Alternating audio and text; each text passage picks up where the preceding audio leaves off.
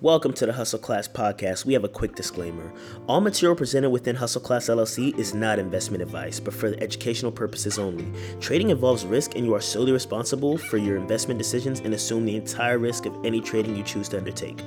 Owners of Hustle Class LLC and its representatives are not registered as security broker dealers or investment advisors, either with the United States Securities and Exchange Commission or with any state securities regulatory authority. Please utilize a registered investment or financial advisor to make any financial decisions. If you choose to invest without seeking advice from such an advisor or entity, then any consequences resulting from your investments are your sole responsibility. By utilizing Hustle Class LLC in our content, you are indicating your consent and agreement to our disclaimer.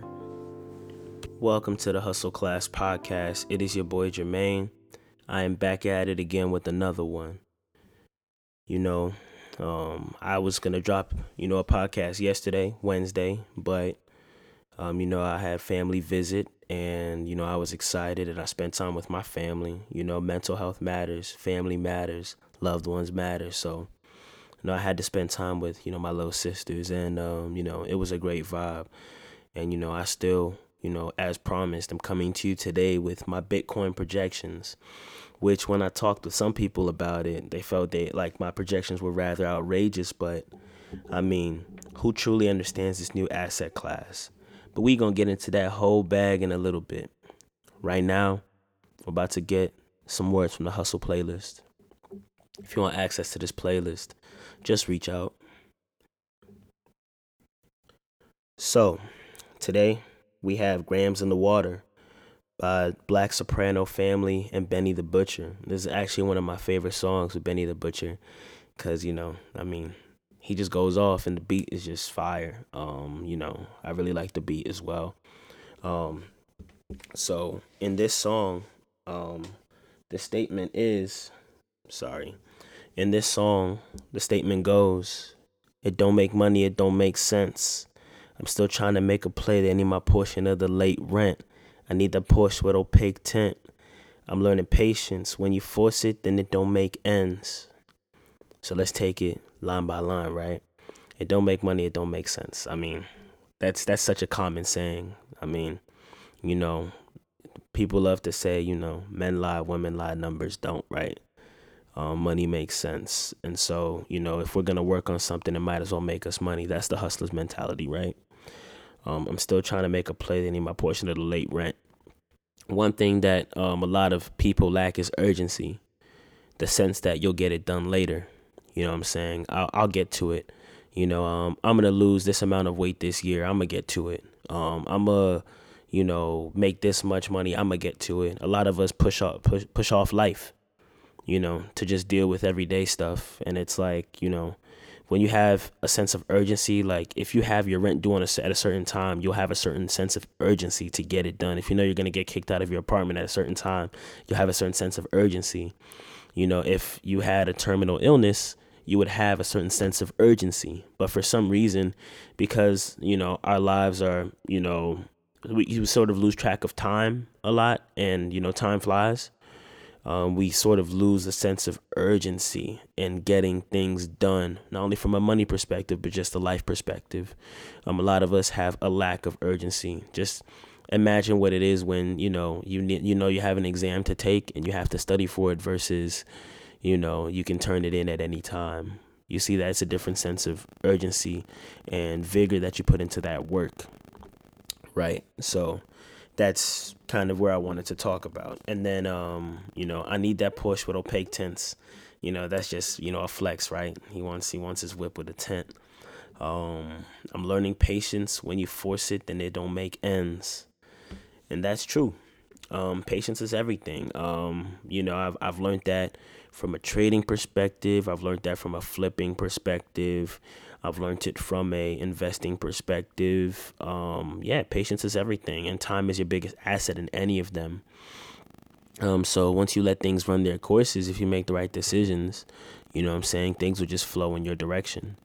You know what I'm saying? So patience is everything. So don't don't be too forceful, right? Not saying that you shouldn't have like vigor and tenacity, but patience is, you know, should be a part of you as well in life, a lot of times as human beings, we like to look at things as being opposites or, you know, us not being able to, you know, how can I be patient but be, you know, um, how can I uh, I execute I execute frequently, consistently at a high level, but be patient.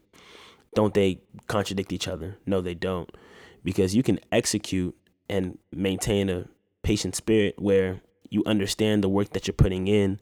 You might not see the ends of it or the fruits might not, you know, be born so quickly just because you executed quickly, even though sometimes it is.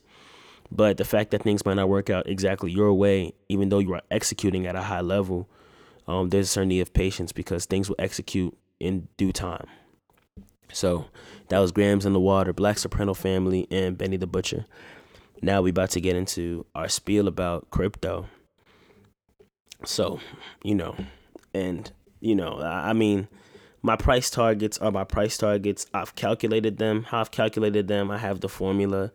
You know what I'm saying? The formula, which I feel like is for success. But at the end of the day, I mean, what can I say? People are gonna do what people are gonna do. Um, I'm not forcing anybody to abide by my standard by any means. You know, everybody's gonna do what they're gonna do. It is what it is. So, crypto and specifically Bitcoin. Um, I've talked about Bitcoin halving on this, and I'm looking at Bitcoin on a logarithmic scale, and it seems as though if Bitcoin maintains its consistent trend and its historical price action and price fluctuation by May, around May or June, I think. I think it's May or June. Give me a second. May, June, July, August. So between May and August, I'm looking at Bitcoin. My price target is Bitcoin hitting anywhere between four hundred and five hundred thousand dollars. Four hundred and five hundred thousand dollars on this current bull run. Once it hits that four hundred to five hundred thousand dollars around 2024, we'll say January to June 2024, um, I foresee a correction to about um, 80 to um, 100K, um, somewhere in that region. So 80 to 100K. And um, yeah, that's where I see um, 80 to 100K is where I see the correction where Bitcoin is going to settle at that price before the next halving or around that price, around that um 100k, 80k to 100k part. Now, people might ask themselves, Jermaine, how could you think that Bitcoin is going to hit 400 or 500 thousand dollars? That sounds impossible. That sounds ridiculous. But a lot of people are basing that off of how they know, say, stocks to move or how they know, sorry, how they know real estate prices to move or um, whatever the case may be. This is a whole new asset class that is forming. We don't know how it works. There's phrases that with Bitcoin and things like that that go with um, decentralized and all these type of things that are newer, and we can't really conceptualize it. It's hard to understand, and you don't have to believe it, but when it's real, it's real. In 2016, July, Bitcoin was around four hundred dollars and by and that's July 2016. Two years after that, in 20 closer to 2018, or maybe a year and a half after that, Bitcoin was around twenty thousand dollars. So I might ask you, what does it take to go from 400 to 20,000?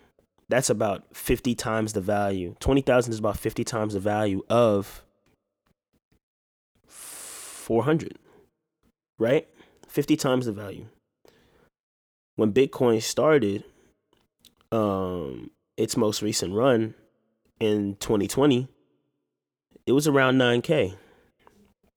Right? It was around 9K. And then when you look at where Bitcoin's high is projected to be, if you just take 9K and you multiply it by 50, you're going to get 450,000. Right? It's only far fetched if you're looking at the numbers, but sometimes you have to look at the statistics and the math. Not everything's just about numbers and what looks cool and what looks cute. Because even to this day, people still don't understand the value of Bitcoin. They're like, well, Jermaine, there's no way I can buy one Bitcoin. Like it's impossible to purchase. But you have to look at Bitcoin in Satoshis, meaning the fractions of Bitcoin. You don't look at Bitcoin as a whole coin. And eventually, where the world is going to head to, we're going to do Bitcoin is going to be looked at in Satoshis because the value of one Bitcoin is just going to be so astronomical that there's no point in calculating how much Bitcoin you have at such a fractional level. But, you know, the same way we have nickels, dimes, quarters, and things like that to identify fractions of a dollar, there should be a certain criteria for Satoshis, which would be the fractions of Bitcoin, which will help us calculate our value at a much more human and real level. So that's just giving y'all game real quick. You know what I'm saying? I hope I'm not going over any y'all heads. I hope y'all not like, dang, Jermaine, you a genius. I know I am, but you know what I'm saying? Sometimes you just gotta break it down real quick. So, like I was saying, price target of four hundred to five hundred thousand dollars in the summer of 2022. Then a correction from four hundred to five hundred thousand dollars to about a hundred thousand, ninety thousand, or eighty thousand dollars in 2024, leading up to the next halving of Bitcoin, which will be in summer 2024. And when that halving occurs, we will enter our next bull run. Now, this is all, you know, obviously pending that Bitcoin will continue its bull run. But, I mean, if the bull run comes to an end, I mean, you could throw my analysis out the door. But I feel like this is such a monumental um, asset class that's being created in cryptocurrencies that, I mean, there, I feel like we're gonna go higher before we have to come lower and correct. And will we ever correct back down to no value? That possibility is there. One thing that I was doing research on is quantum computing. Because if you have a quantum computer that is powerful enough, it can actually decrypt and decipher the intricacies that make cryptocurrency so valuable or decentralized. You know what I'm saying? How they say, oh, like your Bitcoin can't be hacked or the blockchain can't be X, Y, and Z. That's because we don't have the quantum capabilities to execute that yet. But if the time arrives and we actually have those quantum capabilities, I mean, Bitcoin might be null and void. Now, if the Bitcoin that um, if Bitcoin over the time goes through a process where there is actually quantum support, then, you know, that will work out the way it works out. Right? So, with all of that said, you know, my price targets are my price targets. And, you know, take it or leave it. Um, consult with the financial advisor. They might tell you I'm spewing nonsense. Who knows? Because nobody does when it comes to this crypto thing. But with what I said, 30,000 40,000 is not a bad price to buy Bitcoin at. I'm definitely loading up the chopper. And you know, Bitcoin sort of um is the driving force behind a lot of other cryptos and how their price action moves. By that I mean when we look at stocks and things like that, we like to always revert back to Dow Jones Industrial um, or SPY, SPY, the S&P 500, or QQQ, the Nasdaq, to sort of make sense of the general direction of all of the companies in the market. Bitcoin is that for crypto companies on a large scale. So if Bitcoin has those type of projections, that just gives them you a perspective of what Dogecoin is going to look like, Litecoin is going to look like, Ethereum is going to look like, Binance coin is going to look like, and all these other coins that exist across the spectrum. So keep that in mind. I'm not saying not to put all your eggs in one basket. I'm saying to consult with your financial advisor and get the right game on what you should do if you don't know. At the same time, I'm self taught. I learned everything on my own. Um, not only do you have access to books to buy or to just get off the internet, you also have YouTube. You also have podcasts like this one. You know, this is a thought provoking and, you know, a challenging podcast to listening to. Because, I mean, you listen and you like, dang, like, I didn't know I could get so much game. but I'm giving it out free of charge. So, you know, take it or leave it. If you actually join the Forever Slow Stroking group, you will have way more guidance and, you know, more like a play by play. But right now, you're getting his positions, um, you know, potential positions, but the actual entries and things of that, you know I'm saying? Buying Bitcoin at the perfect price on its trajectory towards those would be something that I would give to that group, you know what I'm saying? They pay for it, so they deserve it. But at least you get the projection. So, yeah, we going we saying this Bitcoin to the moon until the trajectory of Bitcoin changes, which I mean, I would say it's hard to see that happening. This is a lot of people's first time in crypto. So when they hear stuff like Nigeria bans Bitcoin, China bans Bitcoin, India bans Bitcoin, they're like, oh my gosh, this is not going to last. Until you realize that the same tabloids that these countries are banning Bitcoin is the same thing that's been said over the course of time. I mean, China bans Bitcoin in 2016. China bans Bitcoin 2018. China bans Bitcoin 2020. China bans Bitcoin 2021. If you're going to let that stop you from buying Bitcoin, I'm sorry. You're going to see the news story again year after year, and the price just going to keep going up and up. I can't make it up. Do your research, learn your history. So, you know what I'm saying? Those are my price targets. Um, so I'm active when it comes to Bitcoin. I mean, I see it and I'm looking at it from a logarithmic level. So you can see a lot of the trends. Um, you know, you can see the trend of the chart and ignore the prices because the trend is the trend. When I drew my lines and I did my calculations, I was not looking for a fixed number. I was basing it off of the trend and the price action and the logarithmic scale. That's it. And the prices I got are the prices I got. So it sounds unrealistic, but the chart makes sense if you were looking at Tesla, it might have seemed unrealistic for it to hit the price it hit, but if you were following the chart, you might have saw saw it coming just based on price action alone and volume and other things like that. So yeah, that's the spiel on Bitcoin. That's my two cents. Um, I don't think I have anything else to talk about today. Um, besides, you know, uh, Memorial Day weekend. You know, shout out to the fallen.